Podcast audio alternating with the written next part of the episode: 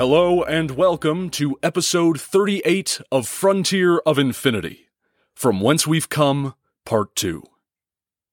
We've reached another milestone and come to the end of Season 2. With the conclusion of Project Gemini, the final phase of the moon race is upon us, as Apollo and Soyuz will face off in the coming years to be the first to place a human being on the moon. But before we move forward, just like we did at the end of Season 1, we'll quickly review everything which was covered in this previous season.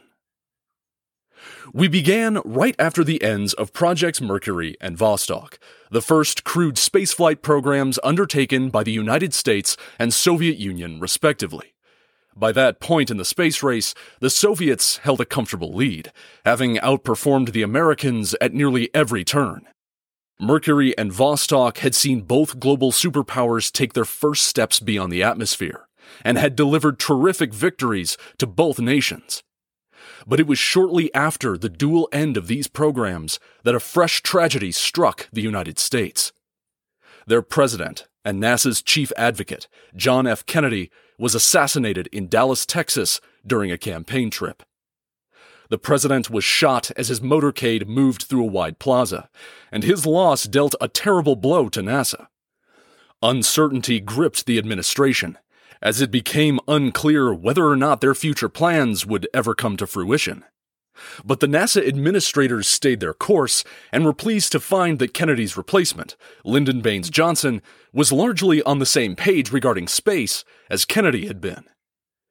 Even so, there was some growing sentiment among the American public that the space program was a waste of money and resources, why throw away so much money on space projects, which to the common citizen looked like little more than a key to bragging rights over the Soviets when there were so many dire issues on the ground that needed to be addressed? NASA no longer enjoyed the same enthusiastic support that it once did. But these setbacks were not about to end NASA's struggles in the space race they had a new program coming online which would help them build out the skills necessary to pull off a proper moon landing. It was called Gemini, and it would mark a massive leap forward for American spacecraft design. The new Gemini capsule looked superficially like an enlarged version of the Mercury, but it was a superior spacecraft in every way.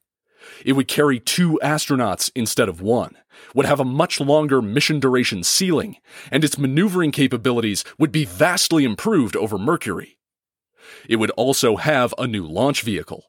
Mercury's Atlas rocket was left behind for the Titan II, a rocket initially designed to carry nuclear warheads into space, but which could be modified to carry humans instead. At the same time as NASA was working on Gemini, the Soviets were continuing to hone their own spacecraft. They had nothing like Gemini in the works, but once it became clear that the Americans were going to attempt to launch multiple astronauts at once, Sergei Korolev and his design team at OKB 1 realized that they would need to very quickly cobble together a spacecraft capable of pulling off the same. Hopefully, before the Americans could get their own flying. What came as a result was the Voskhod, essentially an enlarged version of the Vostok, which would carry three passengers and was exceptionally dangerous to fly. The cosmonauts wore no pressure suits as they were crammed shoulder to shoulder inside with no room for protective gear. There was no ejection system either, meaning that any issues on launch or reentry would likely prove fatal. It was a hackneyed solution to a big problem thrown together last minute, but miraculously, the Voskhod flew before the Gemini could, and the Soviets notched another pair of firsts for their trophy case. They were the first to orbit three people at once, and were the first to send a civilian scientist into space. Incredibly, no one died on the inaugural Voskhod flight, but the Soviets were not done quite yet. A second Voskhod was launched in March of 1965, with only two cosmonauts on board. However, their mission this time around would involve a new orbital maneuver far more complex and dangerous than any pulled off before. Alexei Leonov would attempt the first ever spacewalk. A specialized airlock had been cooked up for the Voskhod as well as a new spacesuit. Leonov exited the capsule and floated about in space for about 10 minutes before it was time to return. However, his suit had swelled in the vacuum outside and refused to fit back inside the airlock. This was a dire situation, as Leonov's supplies were beginning to run low, but the cosmonaut remained calm despite incredible physical exertion, and he slowly bled away some of the air out of his suit so that it would shrink down small enough to fit back through the airlock.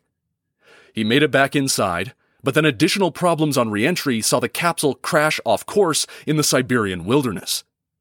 The two cosmonauts spent several days in their capsule fighting to survive against the elements and the wildlife until a group of rescuers found them and cleared a spot for a helicopter to land.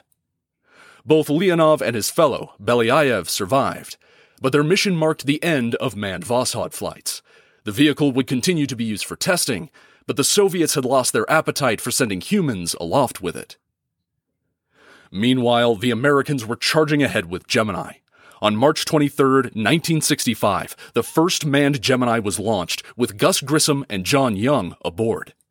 They proved that the Gemini was a worthy spacecraft, and even enjoyed a sandwich while in orbit, which was most definitely not sanctioned by NASA. The mission was a success and laid the groundwork for the next 11 missions which would make up the Gemini program. Eager to match the Soviet spacewalk, NASA prepared to carry out its own. With a new EVA suit ready to go, they selected Ed White to be their first stroller of the heavens. Gemini Titan IV lifted off on June 3, 1965, and Ed White pulled off the first American spacewalk. The whole mission lasted for over four days, also proving that longer flights could be pulled off, a necessary skill for the impending Project Apollo. One of the great goals for Gemini was to master the art of orbital rendezvous. This would be a necessary aspect of the Apollo plan, yet it had never been pulled off by either superpower. It was hoped that the Gemini's vastly improved maneuverability would allow for the stunt to be completed, but there was no guarantee. Charles Conrad and Gordon Cooper on Gemini Titan V would both attempt to rendezvous with a specially designed target vessel called an Agena, and additionally attempt to pull off an eight day mission which would be roughly equivalent to the shortest possible lunar landing mission duration. The motto for the flight was eight days or bust, much to NASA's chagrin, as they feared that a duration any shorter than that would spawn cheeky headlines declaring the mission a bust. But regardless, it went forward. Unfortunately, some problems with the fuel cells on the spacecraft limited their rendezvous experiments. But even so, the flight granted NASA fresh confidence that a rendezvous was possible, and much was learned about how to schedule operations in space for the greatest effectiveness. The mission lasted a full 7 days, 22 hours, and 55 minutes. But it was surely no bust. Come October of that same year, Gemini Titan 6 was ready to go with Wally Schirra and Tom Stafford on board. But when the target vessel they were supposed to rendezvous with disintegrated on ascent, a problem arose. The mission as planned had to be scrapped, but maybe it could still be salvaged. Why rendezvous with a target when you could rendezvous with another Gemini? The plan was ambitious, calling for the twin launches of Gemini 6 and 7 just hours apart. 7 would launch first, then 6 would be launched from the same pad later the two would be in orbit simultaneously and then rendezvous with each other. Gemini 7 would even stay in orbit for two weeks, testing new frontiers for mission duration. However, Gemini 6 did not launch properly on the first attempt, settling back onto the launch pad. The astronauts on board did not eject, taking a risk that the rocket could detonate, but no such thing occurred, and the rocket was launched successfully later on. Against the odds, Gemini 6 and 7 were able to successfully rendezvous and fly in close formation for hours. This was a massive milestone for NASA. The first orbital rendezvous had been successfully completed, and now work on docking could begin. The job of successfully docking would fall to Neil Armstrong and Dave Scott on Gemini 8, Rather than dock with another Gemini, they would make use of the Agena docking target, which had been designed for the program. The docking went very well. Gemini 8 managed to connect itself to the Agena without issue. But once the two spacecraft were joined, a malfunction saw the mated spacecraft begin to spin out of control. Thinking there was a problem with the Agena, Armstrong and Scott decoupled from it, but the issue was on the Gemini, increasing the rate of spin as the mass of the spacecraft had been reduced. This was a dire situation, with the rate of rotation rising as high as one revolution per second, pushing both astronauts to the brink of unconsciousness. However, both of them managed to stay cool and switched off the orbital control thrusters before they activated the reentry thrusters instead, which slowed the roll and still managed to bring both astronauts back home safely. It was a harrowing incident, but one that had seen Armstrong and Scott distinguish themselves under pressure. While Gemini was charging ahead in the US, things were not going well for the Soviet space program. In early 1965, Sergei Korolyov was admitted to the hospital for a fairly routine abdominal surgery, but complications in the procedure, compounded by the many health problems Korolyov had long struggled against, saw it turn fatal. The chief designer of the Soviet Union's rocket program had been laid low, in part by injuries which had been inflicted by the state during his time in the Gulag system as a political prisoner. The effects on the Soviet space program were profound. Vasily Mishin, one of Korolyov's trusted colleagues, rose to replace him and took on the title of chief designer. But Mishin, despite his brilliance for engineering, was not the same savvy politician Korolyov had been. He had trouble getting authorization for the resources he needed, and could not schmooze the Soviet elites as successfully as his predecessor. Development in the Soviet space program slowed down, Work continued on the N 1 Soyuz moon plan, and a number of uncrewed missions were launched. But overall, the Soviets began to fall far behind the Americans, as it became evident that Soviet chances for winning the space race were steadily withering away. NASA, however, was eager to keep striving forward. Gemini 9 would see the docking exercise repeated by Tom Stafford and Gene Cernan. The rendezvous with the Agena target was a complete success, but a malfunction with the fairing on the Agena meant that docking could not happen. The fairing did not jettison the way it was supposed to, and remained clinging to the target like a pair of gaping jaws, earning it the nickname the Angry Alligator. The other major objective for the mission was to get in some more EVA experience, and the task fell to Gene Cernan. He departed the capsule and attempted to move aft to test a new maneuvering unit which had been designed for EVA, but the exertion of the spacewalk quickly exhausted him to the point where he was in real danger. Aborting the EVA, Cernan made it back inside the capsule, and both astronauts returned to Earth. Much more planning and design work would have to go into figuring out how to carry out an EVA safely. Gemini 10 was a far sight better than Gemini 9. John Young and Michael Collins set a new altitude record, successfully docked with their target vessel, and Collins carried out an EVA that went much better than Cernan's, even though there were still issues to work out. At this point, however, there were only two more missions left in the Gemini program, placing pressure on NASA to test the last few skills they wanted to master before setting in on Apollo. Mastering EVA was one of those skills.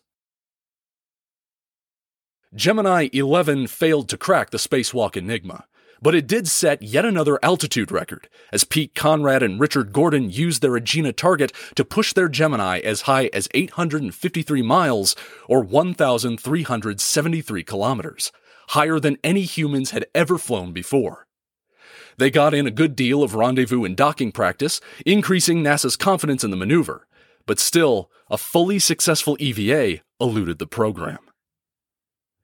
Gemini 12 finally delivered the answers NASA had been looking for.